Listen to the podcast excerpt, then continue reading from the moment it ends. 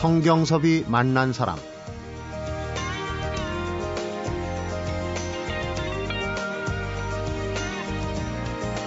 우리 민족은 세계 문자사에서 가장 발달한 문자 혹은 발달 단계를 한 단계 높인 문자를 가지고 있다. 또한 한글은 인류가 사용했던 수백 가지 문자 가운데 그 기원과 과정을 정확하게 알 수 있는 유일한 문자이다. 성경섭이 만난 사람, 오늘은 우리의 놀라운 자산인 한글을 두루 살펴보는 한글 박물관을 펴낸 박창원 이화여대 국문학과 교수를 만나봅니다.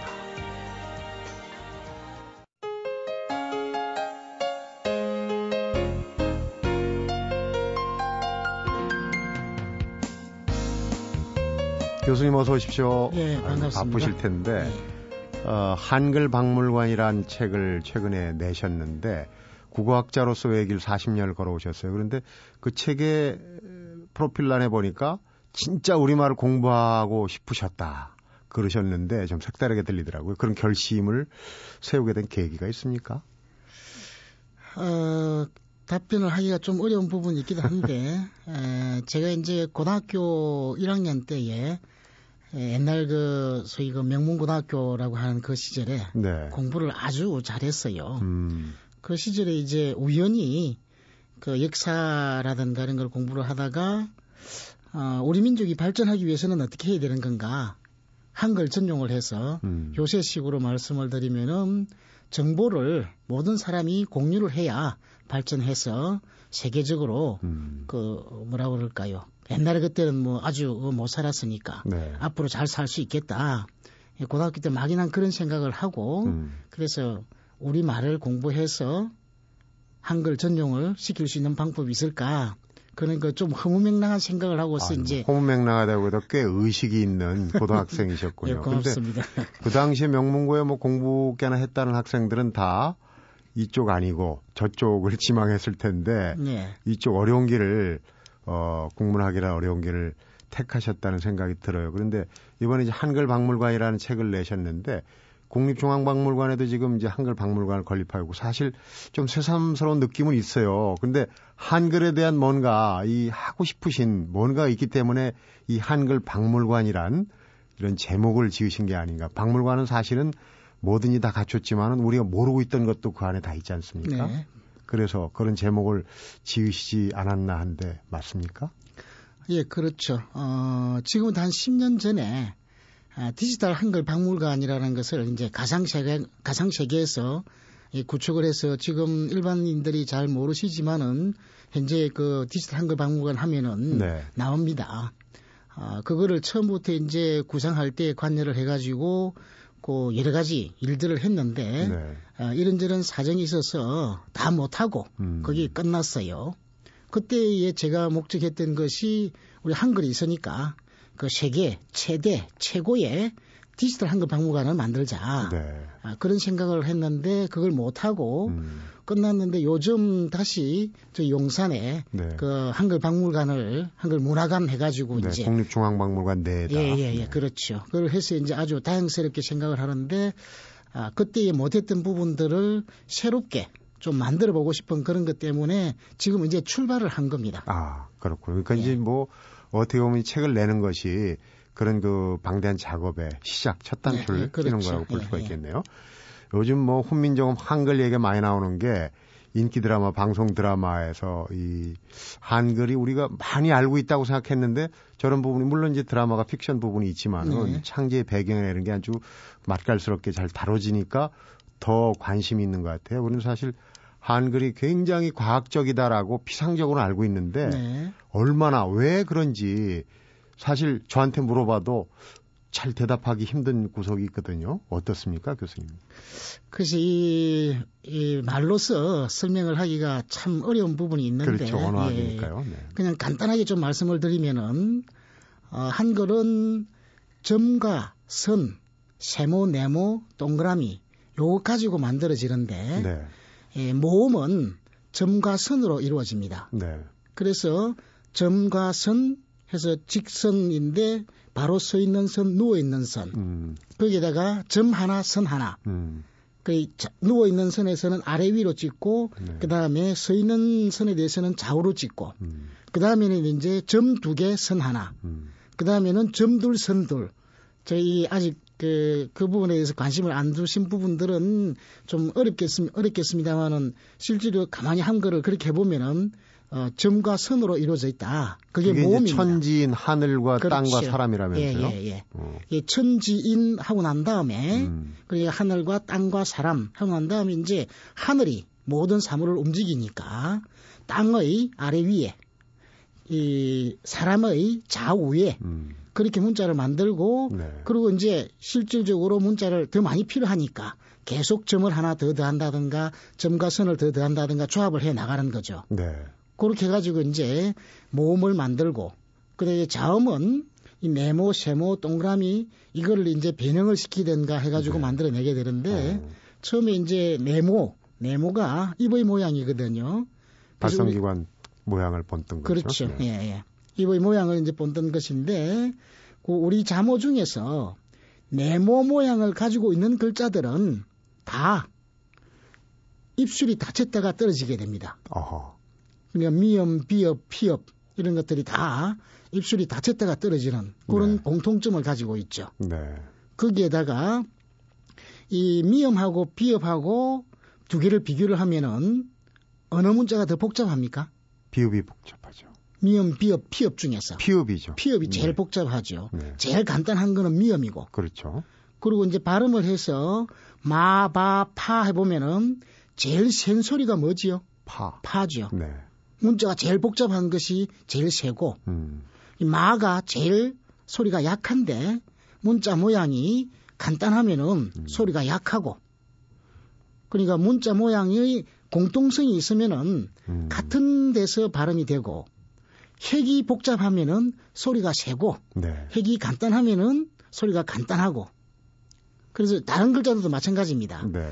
이 미음을 자른 모양이 이제 기억이 되고 미음을 반 자르면은 기억과 니은이 되잖아요. 네. 그 니은 모양을 가지고 있는 거 여기에 디귿이 있고 티엇이 있고 음. 기억 모양을 가지고 있는 것은 키역이 있고 이런 것들은 다 똑같은 데서 자음이 발음이 되고 거기에다가 문자 모양이 세면은 음. 소리가 세고 문자 모양이 간단하면은 소리가 약하고 이건 제가 이야기하는 것이 아니고 그러니까 옛날, 이제 예. 요약을 하자면은 아주 단순한 원소로 다양한 문자를 만들어내고 그렇죠. 또 예. 일정한 어떤 원칙을 가지고, 가지고 있고 규칙을 예. 가지고 있다. 예. 이게 이제 상당히 과학적이다. 그렇죠. 예. 말씀을 듣고 보니까 정말 그러네요. 과학적이고 조직적이다라는 그걸 모르고 쓰고 있었어요. 하긴 뭐 꼭 알 필요는 없죠. 편하게 쓰고 네. 제대로만 네. 쓰면 좋은 건데 사실 한글이 유네스코의 세계 기록유산에 등재가 돼 있는데 네. 문자 세계 문자 치고 이렇게 누가 만들었는지 어떻게 만들었는지가 밝혀진 문자가 거의 없다고 그러죠. 거의 없는 게 아니고 없죠. 유일합니까 네. 한글이? 어. 어, 그러니까 우리 인류가 문자를 만들어서 사용하면서부터 어, 이미 문명이 발달하게 되는데, 소위 고대 뭐 이집트 문명이라든가 어, 이 황해 문명이라든가 메소포타미아 뭐 인도 문명 다 마찬가지로 문자가 만들어지면서 그렇게 되거든요. 네. 그 문자가 만들어지는데 이걸 누가 언제 어떻게 만들었는가 하는 것은 전혀 모릅니다. 네. 그리고 지금 이제 문자가 뭐 수백 종류가 인류들이 사용하고 있는데 그 문자들이 어떻게 해서 만들어졌는지, 언제 만들어졌는지, 음. 어떤 원리에서 만들어졌는지, 왜 만들었는지, 왜 만들었는지, 네. 그것이 기록되어 있는 것은 우리 인류의 역사상 네. 훈민정음이 그냥 유일한 것이죠. 어, 그러니까 대단한 작업이죠. 그거는 네, 자부심을 가져야 될 예, 예 부분이에요. 예, 그렇습니다. 예. 그 우리 한글에 대한 자부심 말씀을 듣고 보니까 이제 자부심이 점점 올라가는데 한글에 얽힌 얘기들 하나하나 좀 풀어보도록 하겠습니다. 성경섭이 만난 사람 오늘은 우리의 놀라운 자산이죠. 한글을 연구하는 한글 박물관의 저자 박창원 이화여대 국문과 교수를 만나보고 있습니다.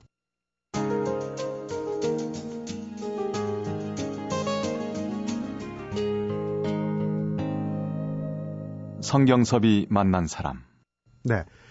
어, 앞서서 TV 드라마도 얘기를 했는데 이제 세종대왕의 면면 또 창제의 어떤 배경, 픽션이 분명히 섞여 있긴 하지만은 그 정도로 우수한 문자를 만들어낸 세종대왕은 정말 천재간이었나 하는 네, 예, 생각이 듭니다. 그런데 네, 네. 그 전에도 문자의 필요성이 있고 여러 가지 그 배경이 있었을 텐데 세종대왕 때 문자가 만들어진 그런 그 배경은 어떤 거라고 봐야 될까요? 예, 배경이라는 것이 참 간단한 문제가 아닌데 일단 아까 세종을 말씀하셨는데 우리가 정확하게 우선 인식을 하고 가야 될 부분은 세종은 당대 세계 최고의 언어학자였다. 네. 예, 그거는 우리가 이제 인식을 해야 되겠고. 전제를 하고. 예, 예, 전제를 하고. 아, 그러니까 이제 세종 때에 한글이 만들어지게 되는 그 배경은 여러 가지가 있을 수 있겠습니다만은 일단 새롭게 국가를 건설을 했으니까 초기였죠. 예, 초기니까 네. 아, 이 국가를 정비하는 뭔가의 이 한 문자가 필요하다라는 음. 것이 좀 아마 아, 세종의뿐만 아니고 옛날 그 몽고족이라든가 쿠빌라이 칸도 뭐 그렇게 한 그런 전례가 있으니까 예, 국가를 건설해서 새로운 문자를 만들어야 되겠다. 그래서 내가 이 문자로서 우리 백성들을 편하게 문자 생활을 편하게 해줘야 되겠다라는 것이 아마 강하게 작용을 했을 테고 네. 어, 세종의 훈민정음을 창조한 배경의 가장 기본적인 것은 훈민정음이라는 책의 그 앞부분에 그 훈민정음 예의라고 이야기하는데 거기에 네. 나옵니다. 국민들이 문자 생활을 편하게 해주자. 그래서 자기가 이 하고 싶은 말을 이 관리라든가 뭐이 음. 소송 제기라든가 이런 것들을 자기가 직접 할 수 있게끔 억울한 일을 당하지 않게끔 하자. 네. 그 애민 정신이 백성을 사랑하는 정신이 세종이 호민정음을 창작에 대한 가장 기본적인 동기와 배경이 될 것이다라고 네. 생각할 수가 그러니까 있습니다. 그러니까 이제 왕조 초기에 어떤 통치 이념이나 이런 것도 이제 쉽게 풀어낼 방도가 필요했겠지만 그렇죠. 기본적으로는 네. 이제 국민들 백성들이 말이 이제 중국말하고 달라서 네. 겪는 어려움을 좀 해소해 주겠다. 네. 어, 그 전에 한글이 생기기 전에 말은 있었고요. 네. 어떤 문자로 우리 그 글을 대신을 했었는지요? 어, 옛날에 이제 우리 고유의 문자가 있었을 것이다라고 이야기를 하는데 지금 증거가 없기 때문에 네. 그건 알 수가 없고 이제 한자를 빌어서 우리말로 표기하는데 그건 여러 가지 방법이 있습니다. 네. 그리고 후기까지 계속 사용된 것이 이제 이두라는 것이 있고 구결이라는 것이 있는데 이 구결이라는 것은 현재 일본에서 이 히라가나나 가다가나를 사용하는 문 방식하고 똑같이 네. 획을 간단하게 해가지고 음. 우리 음소 문자라든가 음절 문자처럼 사용을 하고 네. 그다음에 이두가 있었는데 이두는 아주 그 옛날부터 음, 가장 오래된 역사가 돼가지고 조선말까지 사용된 것인데 우리 이제 문법적인 관계를 나타내기 위해서 한자를 빌어서 역시 뭐뭐 뭐 이기 때문에 네. 너야말로 뭐뭐 하게 해야 되니까 음. 이런 부분들을 보충해주기 위해서 이제 사용한 것이죠. 네. 예, 그거를 어, 이 한문 속에 중간중간에 끼워 넣어서 사용하니까 한문도 알아야 되고 그것도 알아야 되고 음. 실질적으로 사용하기는 대단히 어려운 어려운 상황이 되는 거죠. 예. 계층별로도 이게 뭐 한자나 이두나 네. 이게 이제 사용하는 계층이 좀 달랐었나요, 당시에는? 어, 한자는 주로 양반층이 한자, 양반층이 그렇죠. 되고 이두는 이제 중간 서리들이 음, 중인들 예, 중인들이 해가지고 일반 백성들한테 포고를 한다든가 할 경우에는 계속 이제 이두를 사용하게 됩니다. 네. 그 옛날 전통 때문에. 예.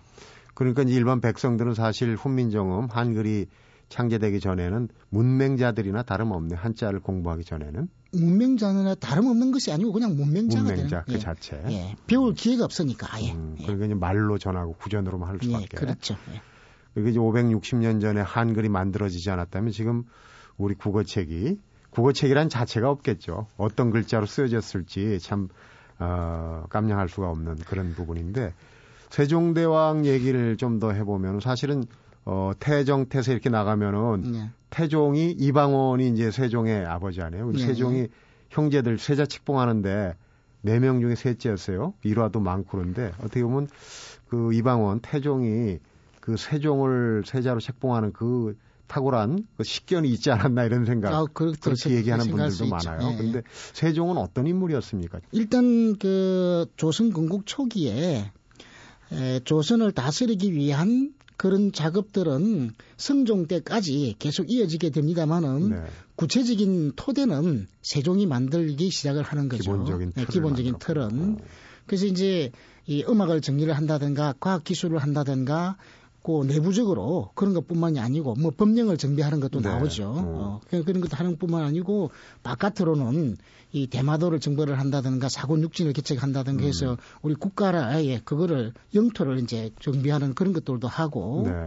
어 그래서 정말 당대의 최고의 다양한 부분에서 업적을 남기게 되는데 그리고 이제 세종조의 역사책에서도 외울 부분이 굉장히 많아요. 아, 뭐 그렇죠. 발명품도 예, 예. 많고 그런데 인간적으로는 또 그 장인 영의정이었던 시몬 이제 그 그 저 역적으로 몰려서 처단이 되고 하는 개인적인 그 개인사는 상당히 그 즉위 초기에는 어려움도 상당히 많았는데 그런 어려움을 뚫고 이런 한글 창제라는 그런 과업을 이룰 수 있었던 그런 부분이 참 대단한 거 아닌가 하는 생각이 음, 들어서 여쭤보는 예, 예. 겁니다. 네. 그 세종의 에, 인간적인 부분을 한번 그 엿볼 수 있는 것이 예, 그런 기록은 잘 없으니까 네. 예, 그 엿볼 수 있는 것이 이제 세종께서 이제 훈민정음을 창제하신 게 세종 25년 12월이거든요. 네. 요새 양력으로 환산을 하면은 1444년 1월이 되는데 네.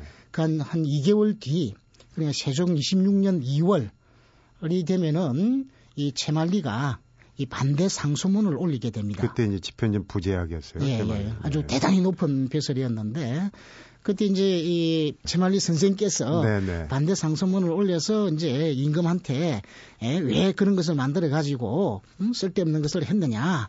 그 다음에는 이제 이 문종이죠. 이 왕세자한테 그걸 가르쳐 가지고 이 국사를 배워야 되는데 왜 그런데 몇 시간을 뺏기게 하느냐. 음. 처음에 그렇게 시게 해가지고 이제 두, 둘이서 이 상소문이 올라오면은 어, 세종이 답을 하고 이런 식으로 막 계속 공방전을 벌이게 됩니다. 네. 근데 끝까지 채말리가 이제 이 양보를 하지 않으니까 세종이 이제 화가 나서 막 야단을 치죠. 너 이놈 어, 운수도 모르는 놈이 음. 어떻게 함부로 그렇게 하느냐 해가지고 맨 마지막에 이제 삭달 관직을 시키고 음. 이제 음- 화가 나서 이제 벼슬도 뺏고 막 이렇게 하죠. 네. 그러다가 다음 날 그다음에 바로 이제 복직을 지켜줍니다. 아. 그러니까 임금도 어, 웬만하면은 직접 임금에 대해서 상소를 제대로 못하게 할 텐데 네. 이 신하들하고 이 소통이 있었기 때문에 음. 상소를 하고 그런데 끝까지 그냥 우기고 안 들으니까 화가 나가지고 음. 이 삭달 관직도 시키고 그러다가 다음 날 야 이거 복직도 내가. 잘못했다 해가지고 이제 다시 복직을 시켜주고 네. 아주 그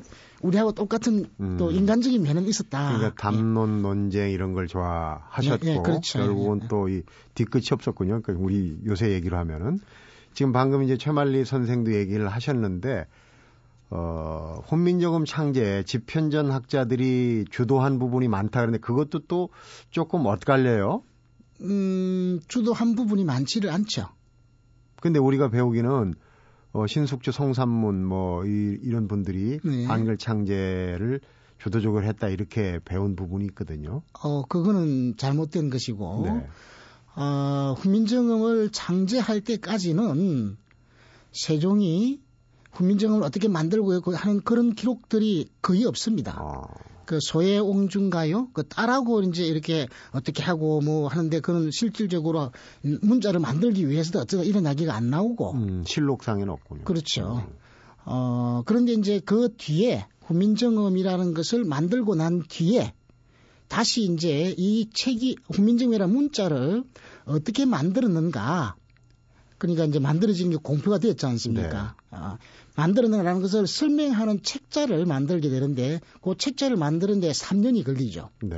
그때는 신숙주라든가 성산문 박평년 이겸 하는 이 사람들이 그 완전히 주도적으로 해가지고 만들게 됩니다. 음, 그 이제 그 중국에 이제 그 이 산둥반도에 가서 어, 이 운학을 배워오고 네. 하는 것도 전부 다 그 시기에 이루어지는 것이죠. 그래서 창제 이후에 일어나는 것을 창제 이전의 것으로 착각을 해가지고 네. 어, 이 신하들이 했을 것이다라고 하는데 그거는 아니죠. 말씀을 들을수록 저 자신도 참 모르는 부분이 많았다는 생각이 듭니다. 성경섭이 만난 사람 오늘은 국어만 40년 가까이 연구해온 국어학자 박창원 이화여대 교수와 함께 한글 창제에 관한 얘기를 나눠보고 있습니다.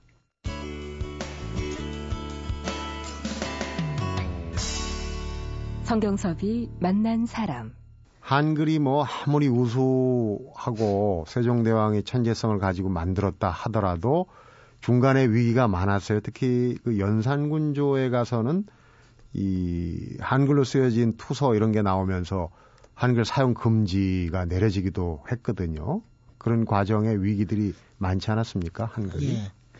전산군이 이제 그 정엄청 업문청으로 불리던 그 당, 당시에는 세계 유일한 네. 언어 연구기관이라고 할 수가 있는데, 음. 그걸 이제 없애고, 그리고 당분간 하여튼 한글이 안 써지게 되는데, 그것은 연산군이 한글을 못 쓰게 하기 위한 것이 아니고, 네.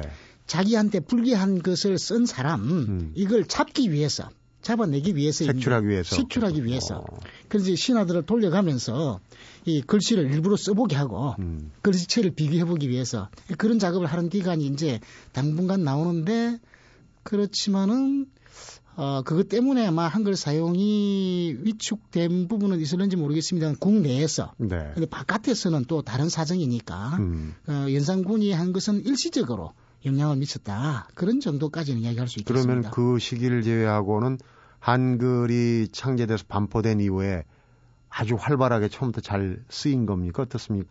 한글, 훈민정음. 어, 한글 전용으로 하는 것이 나오는 것이 이제 16세기 이 전반기, 중반기쯤 되면은 한글 전용 문헌이 나옵니다. 네. 그래서 이제 은혜문이 이제 한글 전용 문헌이 나오기 시작하는데 어, 그게 나오기는 하지만은 기본적으로는 이 한문을 숭상했기 때문에 예, 국가의 중요한 기록은 다 한문으로 되고 네. 근데 일반 백성들의 포고문 같은 경우에는 이두문으로 되고 네. 나머지 일상생활 에서 이제 한글의 사용이 조금 조금 조금씩 더 늘어나고 있었다. 음. 일상생활이라는 것은 어, 책의 번역이라든가 음. 아니면은 사람과 사람끼리 서로 편지를 주고받는다든가 음. 할때 늘어나게 되는데 그게 이제 획기적으로 늘어나게 되는 것은 선조 때지 아마 아, 그 이제 그 사스 삼경 네.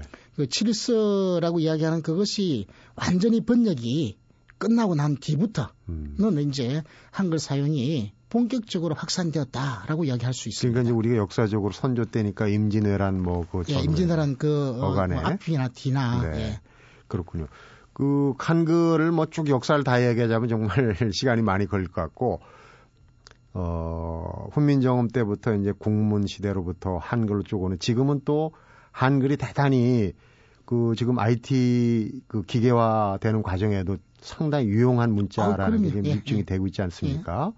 그러니까 지금은 어떻게 보면은 세대로 보면 한 4세대, 5세대 이제는 그야말로 발전의 네. 기하의 발전의 시기인데 어떻습니까? 지금 그 한글 국어를 꼭 진짜로 연구하고 싶다고 하신 초심과 지금 비교해서는 어, 글쎄요.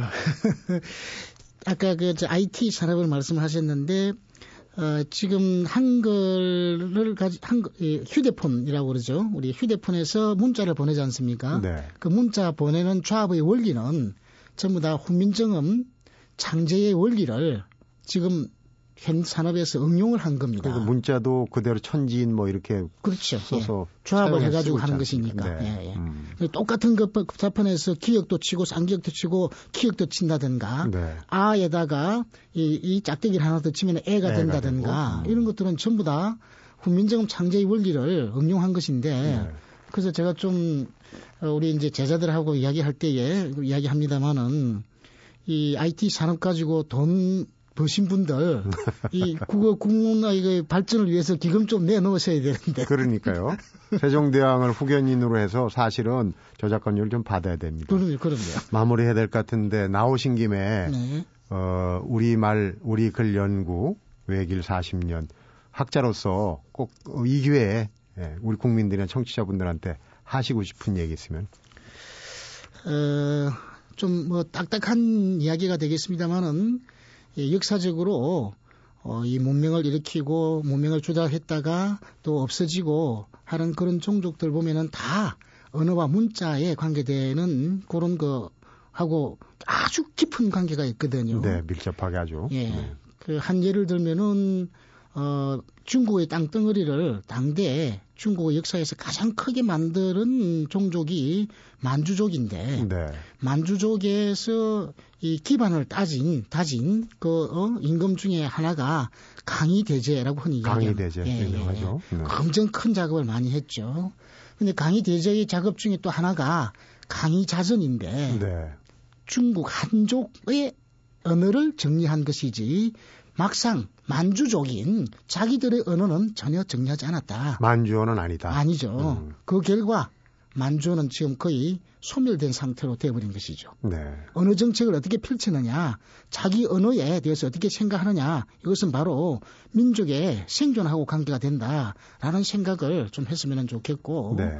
그 다음에 이 문자의 발달, 이것은 바로 그 민족의 문명, 문명이라든가 문화를 발달시키는 이 가장 근본적인 경쟁력이 되는 것이기 때문에 네. 우리가 우리 문자를 사랑해서 문자 생활을 다시 해야 되는데 이 나라의 경쟁력이라는 것은 바로 문자 생활을 어떻게 하는가에 따라서 결정된다라는 생각을 우리 다 같이 저 위에 그 대통령부터 좀 해주셨으면 좋겠네요. 네. 아유, 정말 좋으신 말씀입니다. 오늘 말씀 잘 들었습니다. 예, 예. 아유, 고맙습니다. 성경섭이 만난 사람, 오늘은 세종대왕이 남긴 최고의 선물이죠. 한글에 관해서 이번에 한글 박물관을 펴낸 박창원 이화여대 교수와 함께 이야기를 나눠봤습니다. 세종대왕에게 백성을 어여삐 여기는 마음이 있어 탄생된 것이 한글이었습니다. 사람에 대한 배려는 이처럼 때론 놀랍고도 엄청난 결과를 이끌어낼 수도 있다는 생각을 해보면서 성경섭이 만난 사람 오늘은 여기서 마무리하겠습니다.